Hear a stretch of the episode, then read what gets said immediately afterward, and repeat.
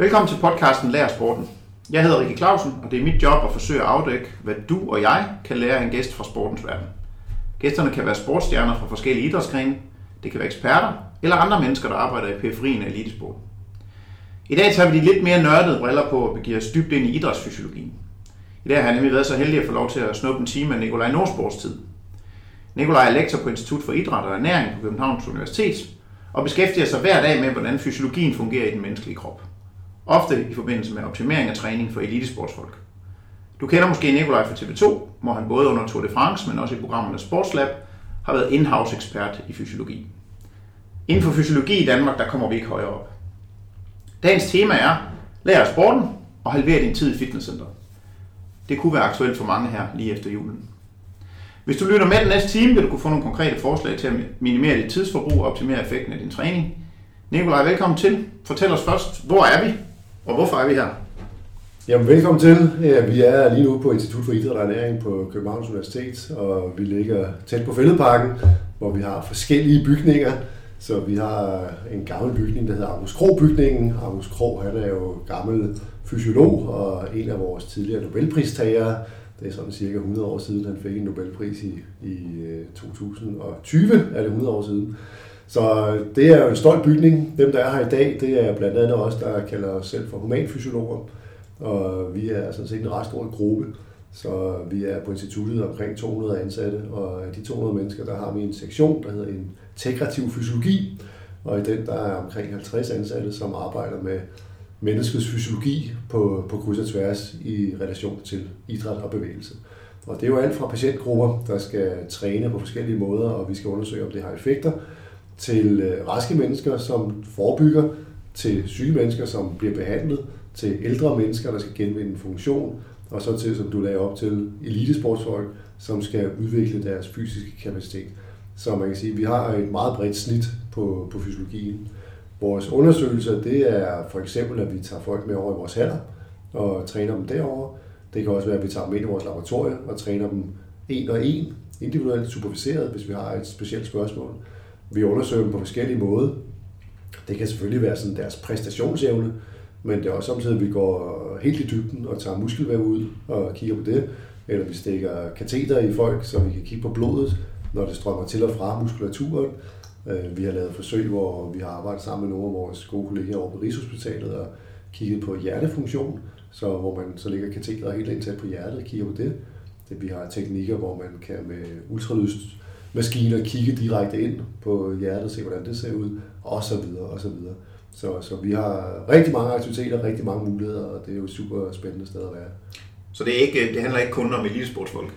Det gør det bestemt ikke. Det handler om uh, rigtig mange forskellige ting.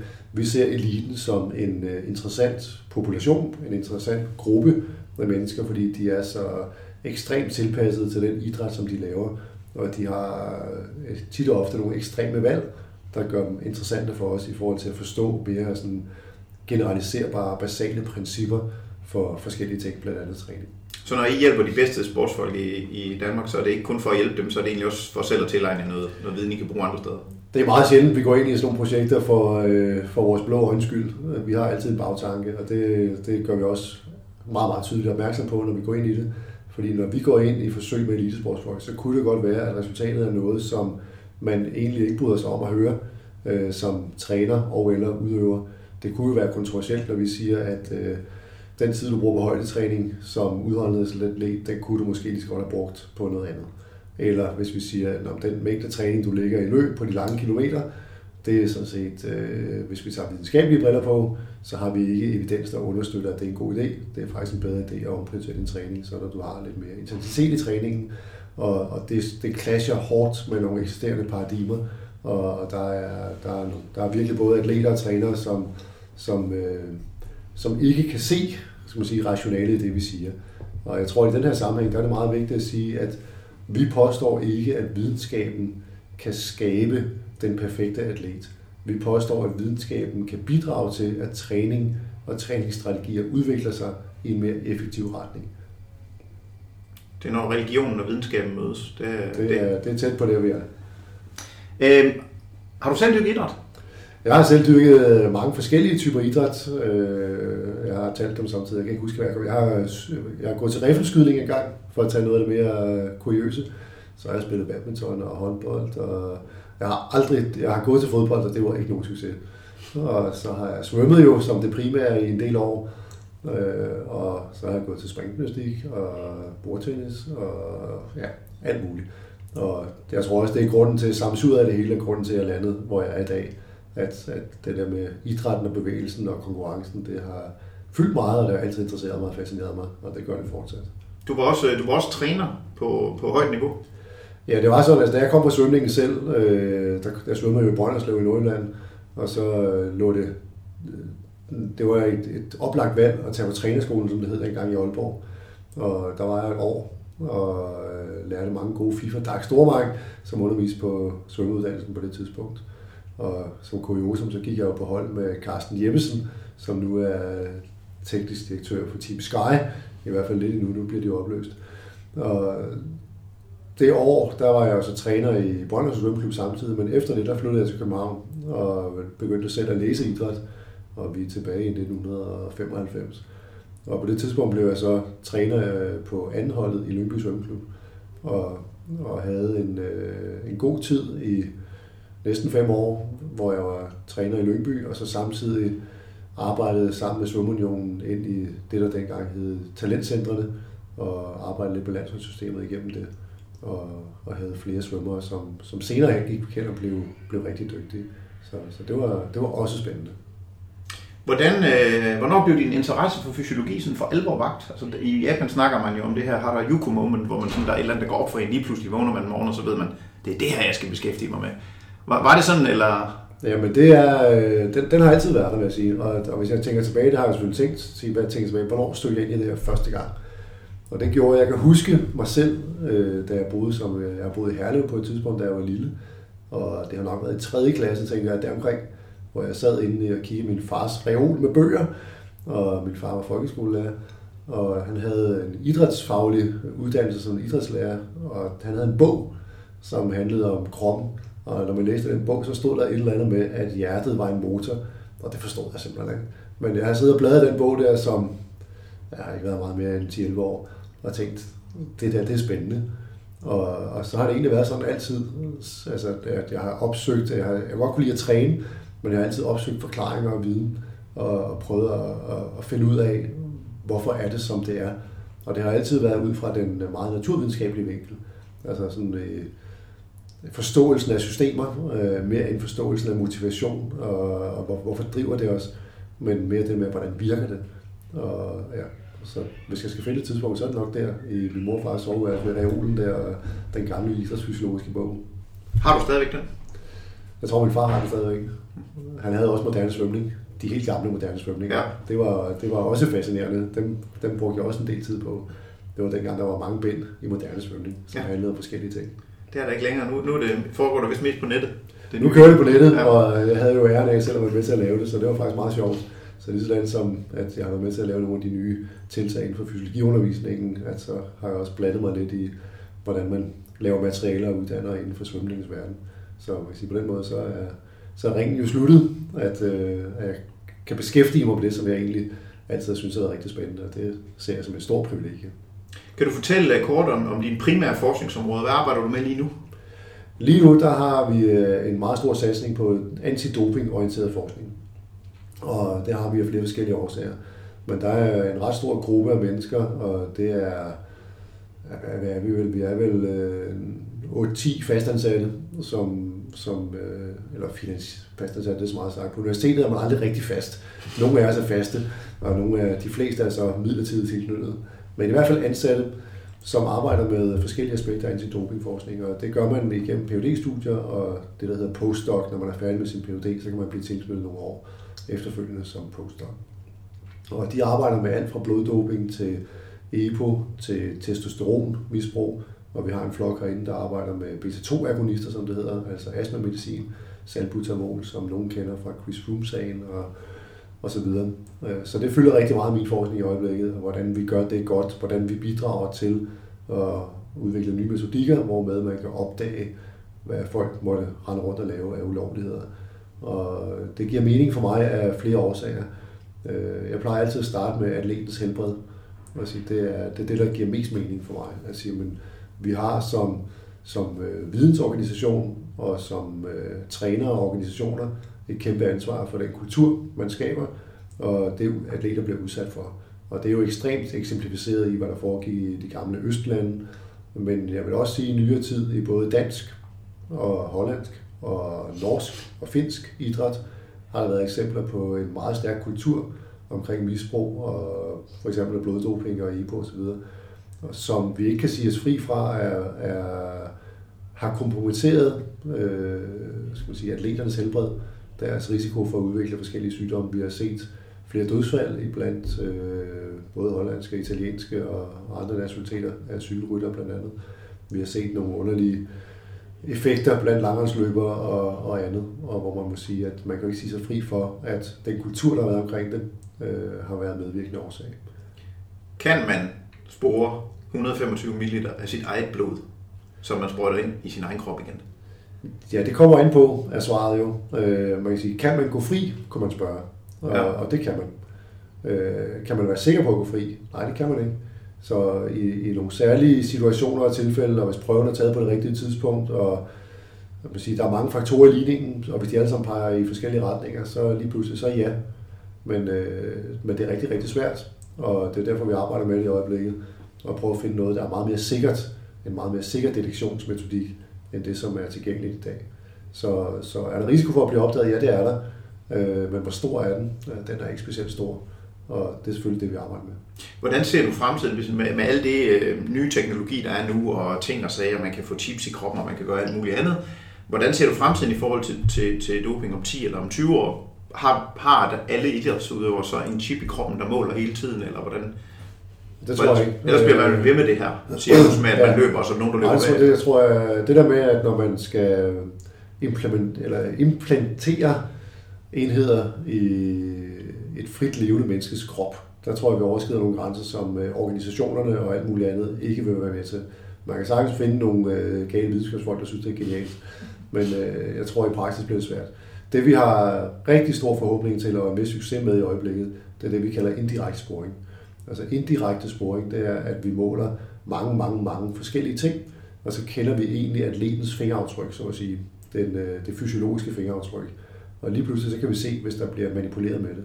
Og det er det, vi gør i øjeblikket. Så i stedet for i gamle dage, når man tog en, det er det, der er det biologiske pas i dag, man tager en blodprøve, og så har man to primære parametre, og så nogle støttende parametre. I dag der tager vi, det vi laver i laboratoriet, der vi tager blodprøver øh, og urinprøver, hvor vi måler 2, 3, 4.000 forskellige variable i hver prøve. Det kan man i dag, det kunne man ikke for mange år siden. Og så leder vi efter det fingeraftryk, der ligesom er det normale, og vi leder efter, hvordan det ændrer sig, hvis man manipulerer ulovligt. Og, og det, det tror jeg på, at det er det, der kommer til at ske, at vi får en meget, meget stærk øh, fysiologisk profil af atleterne, og vi bliver enormt gode til at sige, om der er manipuleret med profilen. Og så er det egentlig det, der er, der er casen, mere end hvad man har taget. Altså det er sådan set lige meget. Men hvis profilen ændrer sig, så vil man formentlig kunne dømme folk på baggrund af det. Og jeg tror, du siger 10-20 år. Det tror jeg ikke tager så lang tid. Jeg tror, vi kigger på 5 år. Så er der jo nogle juridiske implikationer i det. Men øh, der er vel mange ting, der kan påvirke nogle blodværdier.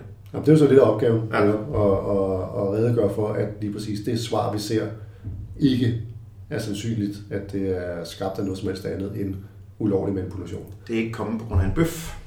Nej, men det er det, der er problemet, fordi det er jo netop, øh, når det er klembuterol og sådan nogle ting, og, og der er det, det problemet der, det er netop, at man kigger efter et bestemt stof. Og det er et bestemt stof, det kan så komme forskellige steder fra. Vi ved også, at hvis man laver transfusioner, at så øh, plastikken fra blodposen, det kan vi spore ret nemt i urinen efterfølgende. Men problemet er, at det kunne måske komme andre steder fra.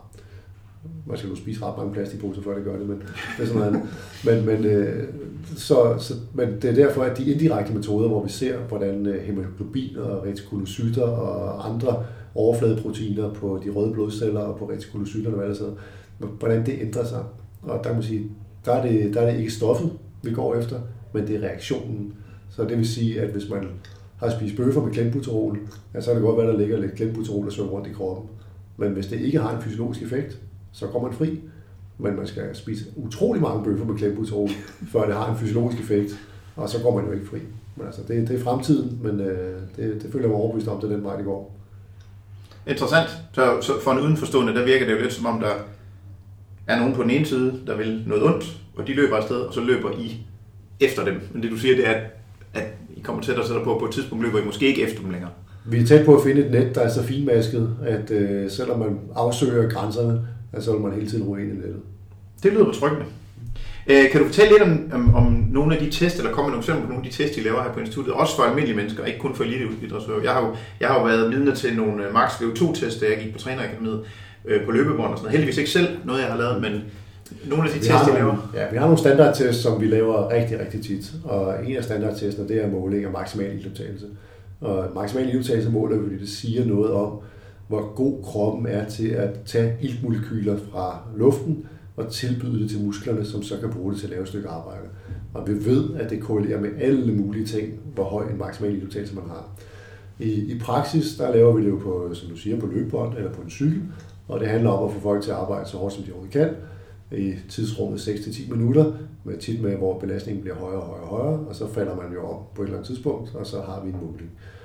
Det, det korrelerer med, det, er, det kunne være i eliteidrættens verden, der er det præstation for eksempel, så hvis vi ser på 10 km løbere, så er det en rigtig god prædiktor for, hvor hurtigt man er på 10 km, hvad for en VO2 max man har i forhold til, hvad man vejer.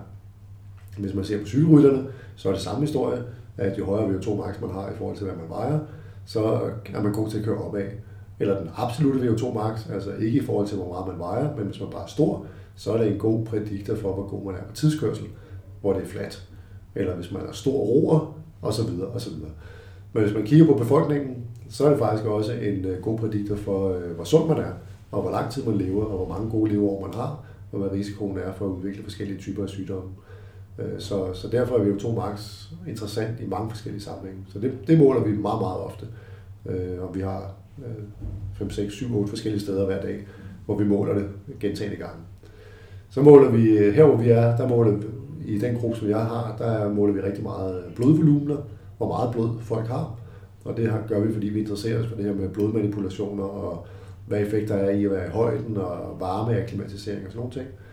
Øh, Det er en hvilemåling, man skal ikke gøre noget. Man sidder bare lige så stille og trækker vejret øh, med kolilte, som en lille, det er jo giftigt normalt, men vi bruger en lille mængde. Og så ud fra sådan et fortyndingsprincip, så kan vi regne os frem til, hvor meget blod der er. Vi tager også rigtig tit muskelbiopsier, hvor vi tager noget muskelvæv ud, og det gør vi jo for at kigge på, hvordan musklen tilpasser sig forskellige situationer.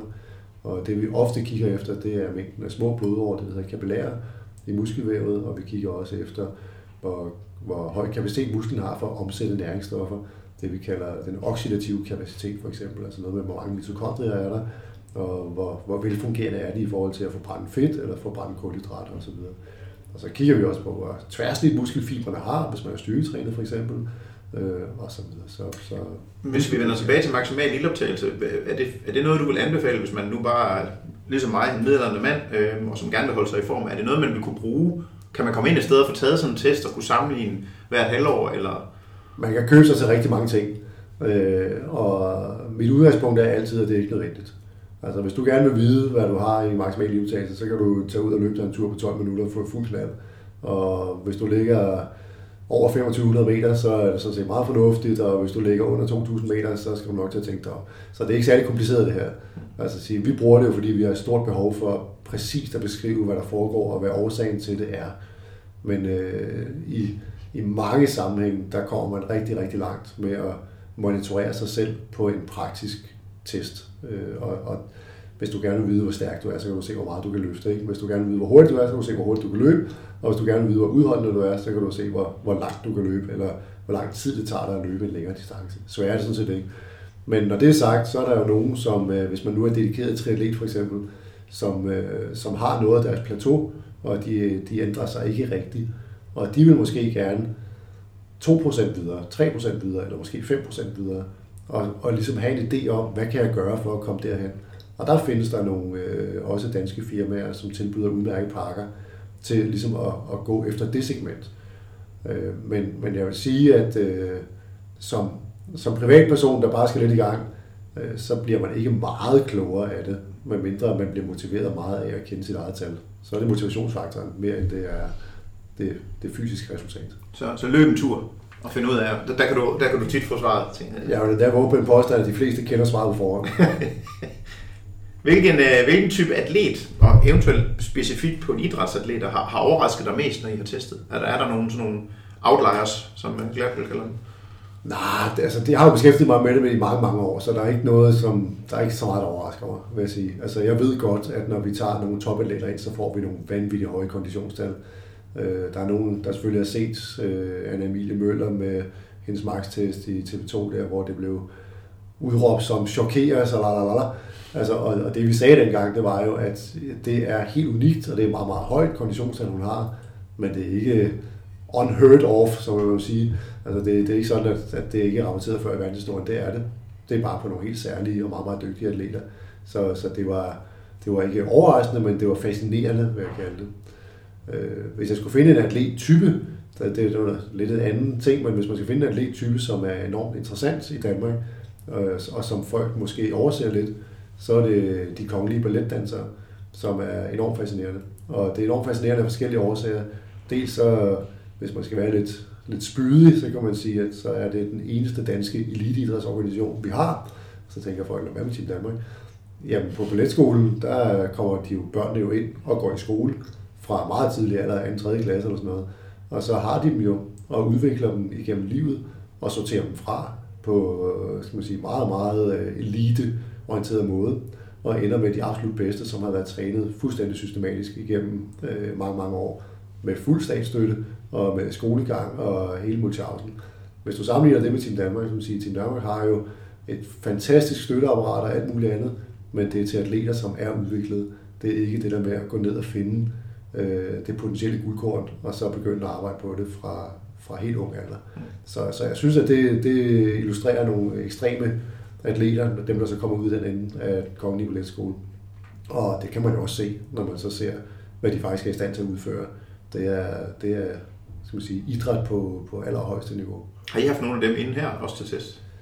Nej, det har vi ikke. Det er der nogen, der har været, ja, men det har været i forskellige andre sammenhænge. Det har tit været noget med at illustrere noget sammen med et tv-program eller et eller andet, og sige, hvem er de, hvad kan de. Ja. Men øh, sådan i forskningsmæssig sammenhæng har jeg ikke haft dem, men de har deltaget i nogle forskningsprojekter, ja, men ikke nogen af dem, jeg har kørt.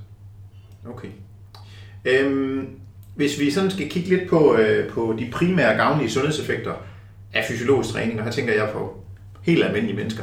Hvad, hvad, hvad er så de primære, primære effekter? Ja, her tænker jeg på aerob træning, det som mange kalder for cardio, og så af styrketræning. Hvad sker der inde i kroppen? Jamen, det er meget simpelt at sige, hvis, hvorfor skal man som almindelig menneske træne? Øh, hvad, hvad får jeg ud af det? Og det er der, der er to svar, øh, som er gode svar. Det ene er, at du lever længere, vil sige, hvor meget. Og det svinger lidt mellem et år, eller tre år, eller fire måske endda. Og så kan man sige, at det er nok til at gide at træne, og det er det måske ikke. Men den anden ting, man får ud af det, det er et ekstra antal gode leveår. Og der er vi oppe at tale næsten 10 ekstra gode leveår. Så det vil sige, at i slutningen af livet, der vil man have det markant bedre, hvis man har været fysisk aktiv igennem livet. Det er det, der er hele hovedargumentet for det.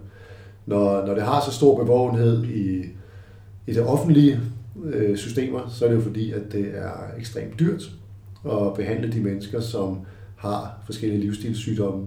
Og det er jo noget, som vi alle sammen skal bidrage til at betale.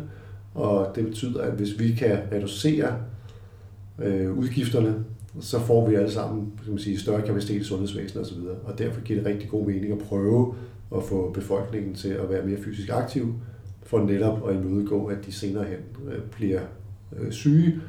Det går selvfølgelig ud over deres eget personlige helbred, det kunne man sige, det må man jo selv om, men det går også ud over os alle sammen i forhold til de udgifter, der følger med. Så, så det helt store argument, det er flere gode, øh, raske leveår. Så spørger du lidt, hvad får man ud af den ene og den anden type træning? Øh, man kan faktisk få de her sundhedseffekter ud af både kredsløbstræning og styrketræning. Så, så det er ikke sådan, at det skal være kredsløbstræning for, at jeg kan leve længere og bedre. Vi ser også de her effekter af styrketræning. Øh, generelt så siger vi jo sådan, at hvis du vil være stærkere, så er det styrketræning, og hvis du vil være mere udholdende, så er det kredsløbstræning. Det er jo ret banalt. Øh, men der er nogen, der har en præference for det ene, og nogen har en præference for det andet. Og der tror jeg, jeg vil sige, at øh, som evidensen ligger i øjeblikket, så kan man få noget ud af både det ene og det andet i et sundhedsmæssigt perspektiv.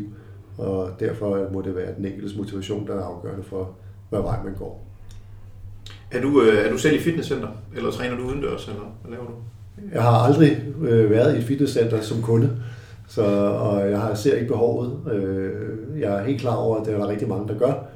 Jeg træner selv øh, udenfor. Øh, mountainbike, som jeg er meget glad for at køre i skoven på. Og når tiden er knap, så løber jeg. Og så har jeg jo min svømmefortid, så en gang imellem så hopper jeg i bassinet og svømmer lidt. Øh, det er jo så indenfor, kan man sige.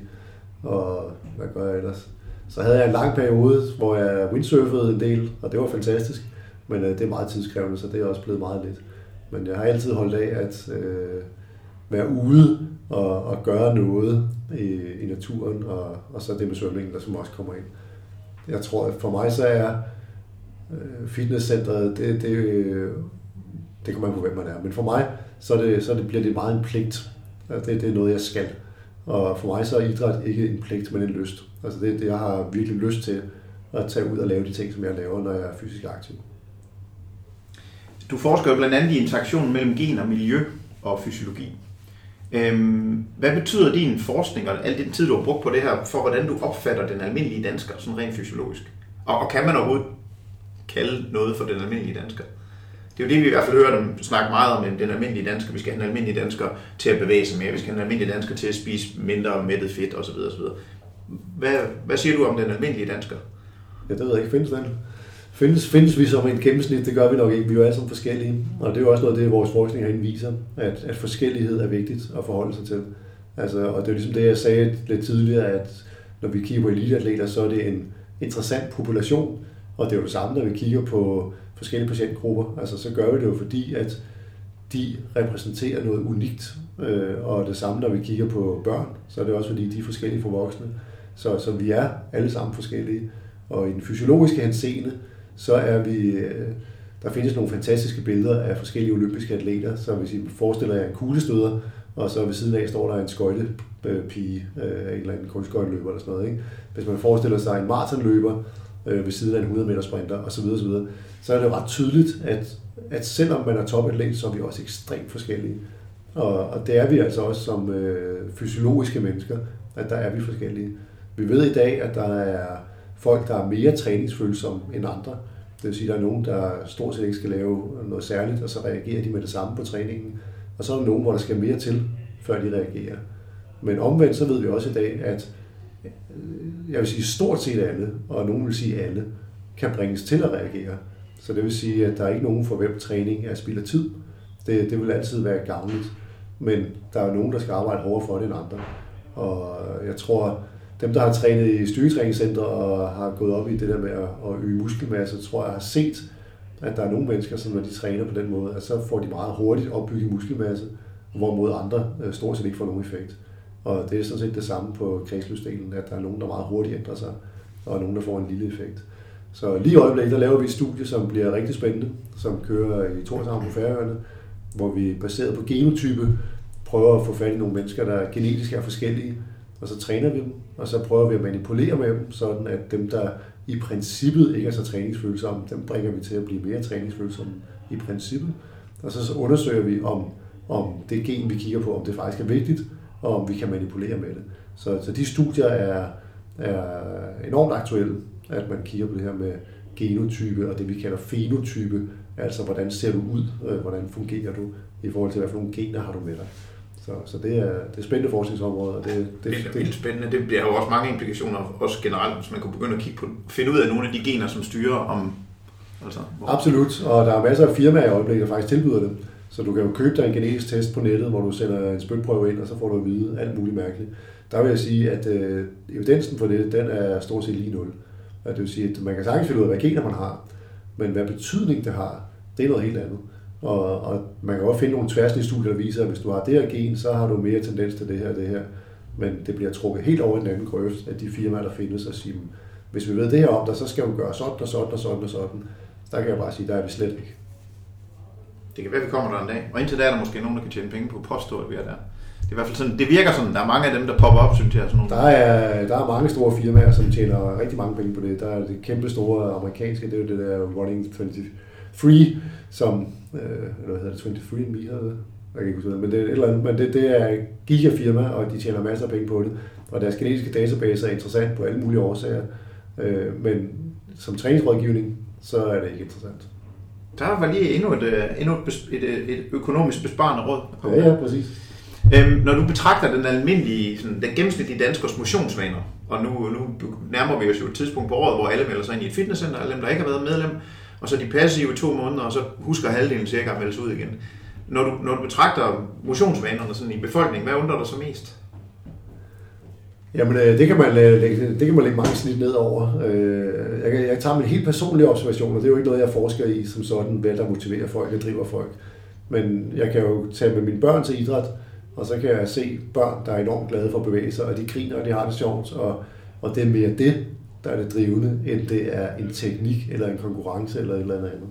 Og så kan jeg jo vende mig om og kigge på forældrene, og se, når, når mor eller far så skal ud og løbe, eller gå i fitnesscenteret, så er det ligesom om, det bliver sin pligt.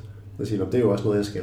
Og det kan undre mig, at man ikke opsøger det fællesskab, hvor det er sjovt. Fordi idræt er sjovt, altså, men det kræver, at man laver det sammen med nogen, hvor man har det sjovt sammen med dem, eller man finder noget, der i hvert fald motiverer dig som individ. Så, så den der, øh, det manglende blik for at opsøge bevægelsen og motionen, der hvor det faktisk også er sjovt, og, og man har lyst til det, det kan undre mig. Øh, men øh, jeg, jeg kan godt forstå det, og, og vi lever i en tid, hvor der er mange ting, der skal passes ind på samme tid og alt muligt andet. Og så kan det være besværligt at finde den tid, man gerne vil, og så bruger man lidt tid på det, og så tænker man, det mest effektive, jeg kan, det er så det her. Og måske forsvandt glæden i den ligning. Så, øh, så jeg tror, det er med at finde noget, som er motiverende og sjovt, øh, ofte sammen med andre, det, det kunne jeg tænke mig, at der var flere, der opsøgte. Apropos effektivt, så, øh, så, så viser de undersøgelser, jeg i hvert fald har kunne finde, at de fleste danskere, de motionerer egentlig for at tabe sig, eller for at holde sig slanke, mens der ikke er ret mange, der, der motiverer for at komme i god form, eller for at have det sjovt. Øhm, og så til lytterne kan jeg sige, at øh, Nikolaj ikke ligefrem behøver at træne for at tabe sig, men, men hvis du nu skulle træne for at tabe dig, og du havde begrænset tid, og måske navnlig begrænset motivation, hvad vil du så lave? Med, med det forbehold, at, at det er meget generelt, ikke? Ja, det, er, det, det med vægttab er jo en kompliceret størrelse. Øh, og der er både psykologi og fysiologi i det. Den helt, helt, helt korte version er, at der skal både en kostændring til sammen med fysisk aktivitet. Vi, er, vi ved ret godt, at man med en, en øh, markant kostændring, der kan man da godt inducere, skabe et vægttab. Og vi ved også, at hvis man kobler det med fysisk aktivitet, så bliver det nemmere. Øh, vi ved også, at med fysisk aktivitet i sig selv, der kan man også skabe en kropskompositionsændring. Altså man kan tabe lidt fedt og få lidt muskelmasse. Men vægttabet kommer altså ikke af sig selv, ved man begynder at bevæge sig. Der, der, det skal hænge sammen med den kost, man indtager. Så, så kost og motion hænger sammen, når vi taler vægttab. Og så er der altså rigtig mange, øh, især på kostsiden, øh, muligheder for at skabe det her vægttab. Det helt simple, det er jo det der med at spise mindre. Altså at sige, så, så svært er det i princippet ikke. Det er bare svært for os, fordi vi er jo sultne. Altså, så, så skal man gå rundt og være sulten, og det er jo ikke så sjovt. Så, så derfor gælder det om at finde en intention, som gør, at man med så lidt sult som muligt når så langt som muligt. Og det er jo et stort forskningsområde på instituttet her, så det er ikke mit forskningsområde, men jeg har masser af kollegaer, som bruger al deres tid på at undersøge, hvordan et måltid skal sættes sammen i forhold til kulhydrat og fedt og proteinindhold og forskellige andre makro- og mikronæringsstoffer for at få det mest solide vægttab og det også det mest blivende vægttab. Og det man kan sige, det er, at man skal have en bevidst koststrategi koblet med en træningsstrategi så ser det ud som om, det er der, man har den største effektivitet. Så du spørger, hvad vil jeg gøre, hvis jeg skulle inducere et vægttab? Så vil jeg være ekstremt bevidst om, at det kommer ikke af sig selv. Og jeg vil være ekstremt bevidst om, at øh, det skulle være en, en, både en trænings- og en kostændring. Og jeg vil også være bevidst om, at for de fleste, der lykkes det ikke første gang. Der, det er tit noget, der skal gøres. Man skal prøve flere gange, før man så til sidst forhåbentlig kan lykkes med det. Og så vil jeg også være bevidst om, at det tit går den anden vej igen senere hen. Så det vil altså sige, at de ting, jeg laver, det skal være noget, jeg kan se mig selv blive ved med. Altså både på den fysiske aktivitet, men også princippet i, hvordan jeg spiser. Jeg synes, der er, når, man, når man så går i fitnesscenter, så er der mange, der står og ser trist ud, og så står de på sådan en kart, sådan en, hvad hedder, sådan en ellipsefat og sådan en cross-trainer, og så står de der i 50 minutter, og så siger de bip, og så kan man se, at det er helt let, nu er jeg endelig færdig, og nu kan, så kan jeg gå hjem. Nu har jeg stået 50 minutter med fedtforbrændingspuls, et eller andet område, sådan der maskinen så har fortalt dem, at så har de så forbrændt noget fedt, og så kan de tage hjem og fejre det med at spise et eller andet øh, sundt forhåbentlig. Hvad, hvad siger du til den, den, den her fedtforbrændingszone og den her måde at tænke vægttab for almindelige mennesker på? Ja. Altså fedtforbrændingszonen er meget sjov, fordi at øh, det, er, det er en gammel historie om, at hvis du ligger på en bestemt belastning, så er det der, vi omsætter mest fedt som mennesker. Og det er rigtigt. Men det, der ikke hænger sammen, det er, at hvis du så kigger på det, den kropskompositionsændring, du har over tid, er den så sammenhængende med, hvor lang tid du har tilbragt i den der fedtforbrændingszone. Og der kan du sagtens få det samme, øh, den samme ændring i din kropskomposition med en helt anden type træning. Og det vi har kigget rigtig meget på, og fortsat kigger meget på, det er det, der hedder øh, højintens intervaltræning, hit-træning. Og det er jo noget med, at man laver nogle hårde, hårde intervaller, som måske er 30 sekunder lange, eller 45 eller et minut lange. Og så holder man relativt lang pause, som er måske et minut, eller to, eller tre, eller endda fire minutter langt. Og det gentager man så en 8-10 gange eller sådan noget. Det betyder, at den effektive træningstid er meget kort, så det er til gengæld meget hård. Og der ved vi, at vi kan opnå præcis de samme effekter, sundhedseffekter, som med den langvarige øh, kontinuerlige træning.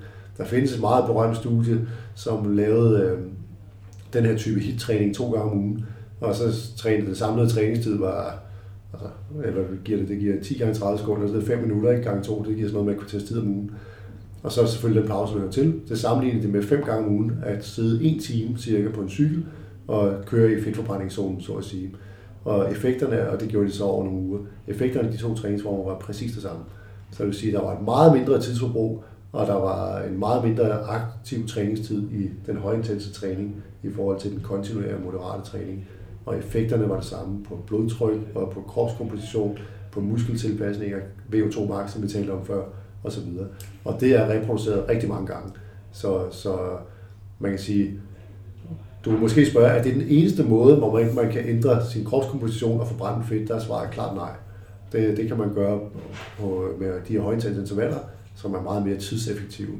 Og det har også vist sig, at man behøver ikke at ligge, altså man kan sige, det, det er jo ikke så rart at være 30 sekunder, hvor man fuldstændig kører sig selv i sænk, men det viser sig, at hvis man bare holder øh, 90% af det der, hvor man kører sig helt i sænk, så får man faktisk de samme effekter. Så, så man kan godt lave det på en overskuelig måde også. Så, så det, du, når du siger kropskomposition, så er det, når du siger, der er ingen ændring i kropskomposition, så vil sige, at man taber den samme mængde fedt ved at lave 10 gange 30 sekunder maksimalt arbejde med 3 minutter, 4 minutters pause, som man gør ved at sidde to gange en time på en cykel. Det er der flere undersøgelser, der har vist, ja. ja. Og der er også, øh, man måler på forskellige måder. Man kan også måle øh, øh, omkreds om livet, for eksempel. Øh, og der ser det også på samme måde, at det er lige så effektivt til at ændre din, din øh, kropsbygning. Så to gange i fitnesscenter på 45 minutter, hvor du laver noget maksimalt arbejde, som du lige beskrev, giver mere end 5 timer fordelt på en time hver gang, hvor du sidder på en cykel i din fedtforbrændingszone? Eller jeg, vil, jeg, jeg vil ikke sige mere, jeg vil sige det samme. Det samme? Ja. Okay. Det er der noget tid at spare, kan man sige. Det må man sige. man kunne lave noget andet. Øhm, hvad for en misforståelse vil du gerne i tale sætte, hvis alle verdens fitnesscenter medlemmer kunne, øh, kunne høre, hvad du sagde nu? øh, det, det, der kunne være mange ting nu, ikke? Jeg vil sige, at det, det første, jeg vil sige, det er, at det er sgu godt, de er der. Altså, så det at gå ind ad døren, og, og, og så vil jeg sige dernæst, at øh, man kan næsten ikke træne forkert. Altså at sige, at det med at bevæge sig og gøre noget, det er altid bedre end ikke at gøre noget. Så man skal ikke være bange for at gå i gang. Og der er ikke, hvis du løfter vægten på den ene måde, eller løber på båndet på den ene måde, så er det ikke sådan, at du har spildt al din tid i forhold til, hvis du gjorde det på den anden måde. Så det synes jeg er en vigtig pointe, at, at man kan stort set ikke gøre det forkert. Øh, når det er sagt, så vil jeg sige, at man skal være bevidst om, at, at effekt af træning følger intensitet. Så hvis man altid laver træning, hvor man kan stå og hyggesnakke med den, der er ved siden af, og aldrig bliver belastet, og man aldrig får lidt ondt i musklerne eller et eller andet, så er træningen meget lidt effektiv.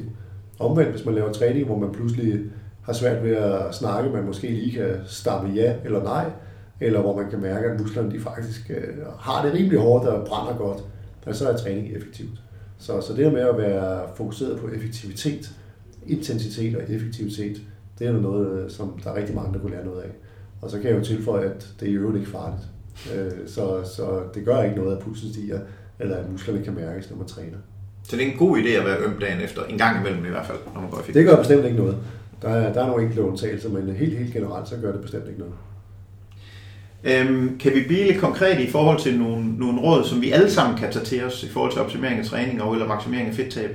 På tværs af miljø og gener, øh, eller bliver det for generelt, nu har du sagt det her med, arbejde med højere intensitet i stedet for at gå efter den her fedtforbrændingszone. vil det være en god idé at kombinere med styrketræning sådan helt generelt, eller hvordan er det Nej, det, det, det helt, helt generelle, det er, at man skal lave noget. Altså det, det er det helt generelle. Ikke? Og når man så har opfyldt det, så er det næste generelle råd, det er at have fokus på intensiteten. Og hvis man opfylder det, at man både laver noget, og man laver noget med intensitet, så er man altså kommet øh, ja, syv tiendedel, hvis man skal gætte på et eller andet, ikke? så er man kommet rigtig langt.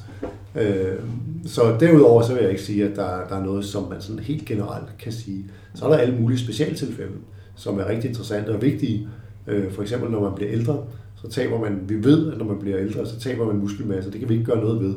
Men den muskel, man har tilbage, der kan man øge kvaliteten af den.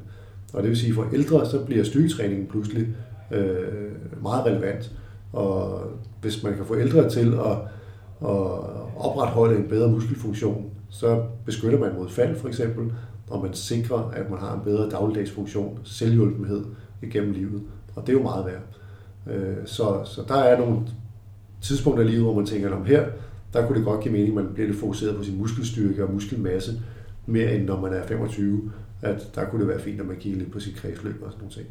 Men, men det, er, det er mere sådan nogle så sige, generelle råd, end det er sådan der forskningsprojekter, som leder ud i en specifik evidens. Når man kigger på retningslinjerne i dag for, fra de store forskellige nationale og internationale organisationer, så hedder det jo noget med, at man skal være aktiv hver dag, 30-60 minutter, står der tit, og så står der også tit, at et par gange om ugen kunne det være fint, hvis der var noget intensitet, og i øvrigt, så kunne det også være fint, hvis der var lidt styrketræning. Og det er jo fordi, at det er der evidensen er i dag. Men for mange mennesker, så er det så mange ting, at det bliver for, for meget, og så vælger man måske enten ingenting, eller bare lidt af det. Så, så jeg vil sige tilbage til, at øh, hvis man gør noget, så kan man næsten ikke gøre det forkert. Det er den vigtigste pointe. Og når man styr på det, så tænk lidt på intensiteten. Gør noget, og bliv, bliv gerne forpustet, hvis vi skal koge det hele. Ja, absolut. Vi har, vi har fået et kig ind i, uh, ind i noget fysiologi, som vi alle sammen kan lære noget af. Uh, jeg har lige sådan fire hurtige her til sidst. Så kan du jo prøve at skyde, eller, eller skyde med armen og sige, at det bliver for generelt. Um, men hvis du kun må give et generelt råd til en ung træner i en udholdenhedsidræt i forhold til testning, hvad vil det så være? Du kan kun teste, hvis du ved, hvad du skal bruge testresultatet til. Det er en kæmpe fejl, at folk de samler data ind på alt muligt mærkeligt, og de aner ikke, hvad de skal bruge det til. Og nu om dagen, så kommer der devices, der er på telefoner og dimser og alt muligt andet, spytter data ud. Og folk de måler og måler og måler. Og når jeg spørger dem, hvad er konsekvensen af det testresultat, så ved de det ikke. Interessant. Hvis du kun må give et råd til en overvægtig midaldrende dansker, der ønsker at tabe sig, hvad vil det så være? Du har jo lidt svaret på det, med, at det ikke kun er træning, men... Find motivationen som det første, og så øh, find den støtte, der skal til som det andet, og vær bevidst om, at det både koster træning, og at det er et langvarigt projekt. Og hvis vi så vender den om og siger, at du kun må give et konkret træningsråd til en overvægtig midaldrende dansker, der ønsker at tabe sig. Find noget, du synes er sjovt. Spændende. Hvis du nu kunne bede alle, der lytter til den her podcast, om én ting, det behøver ikke noget med idræt eller noget som helst at gøre, hvad vil det så være? Så skal jeg sige, med det sted jeg er, så skal jeg sige, opsøg faktuel viden. Der er enormt meget viden derude, som er nogen, der finder på, eller synes, eller lige smækker op på et eller andet medie et eller andet sted. Og det er enormt frustrerende, når jeg sidder og kigger rundt på, hvad der kommer, og se på, hvor meget underlydig viden, der cirkulerer. Så opsøg faktuel viden. Fremragende. Hvor kan man finde mere information om dig? Det er ikke så meget på de sociale medier. Hvis man nu er interesseret ja, ja, ja. i, hvad du forsker med, og gerne vil ja, høre noget mere om det. Øh, ja, det er jeg ikke så god til, men øh, på vores hjemmeside på universitetet, der står vores forskningsprojekter som regel øh, legnet op. Og ellers så plejer vi at formidle det, når vi, når vi synes, vi har noget at formidle igennem de lidt større medieplatforme herhjemme. Øh, og ja, så er der jo, altså man, vores hjemmeside er det bedste bud, vil jeg sige. Men man kan faktisk godt lede efter, øh, hvad for nogle projekter, der kører antidoping for eksempel. Så hvis man kigger på VADAs hjemmeside, så er der faktisk beskrivelse af alle de projekter, de har finansieret over hele verden. Så hvis man er interesseret i det, så kan man finde det der. Og der er også på de danske forskningsråd, finansierer også projekter, og offentliggør, hvad for nogle projekter man finansierer. Og det gør de store danske fonde også, øh, Novo Nordisk Fonden blandt andet og de andre. Så hvis man er interesseret i, hvad for nogle forskningsprojekter, der fungerer generelt, så kan man jo kigge de her steder der. Og hvis det er specifikt, hvad der foregår hos os, så vil jeg sige, så er det vores hjemmeside, som er nexus, øh. Nu har vi jo nogen, der savner Sportslab øh, meget, og så derfor bliver jeg også nødt til at høre, om øh, kommer vi til at se dig på tv, og er der noget nyt Sportslab på vej? Det må du spørge TV2 om jo, så øh, jeg, jeg ved, at øh, den redaktion, der lavede det, var meget glad for det, så må ikke, at de arbejder for, at der sker et eller andet, men øh, mere tør jeg ikke at sige, hvad fremtiden bringer. Tak for din tid i hvert fald, Nikolaj, og god jul, med eller uden, øh, med eller uden fitnesscenter.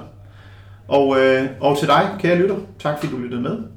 Lær sporten er tilbage med flere interessante gæster fra sportens verden efter nytår. Du kan finde podcasten på din podcastkanal på iTunes, og du kan følge med både på Facebook under Lær Sporten og på hjemmesiden, den hedder rikkiklausen.dk. Hvis du har en idé til en spændende gæst fra sportens verden, så skriv til os på Facebook eller på e-mailadressen på hjemmesiden. Tak fordi du lyttede med, og vi høres ved.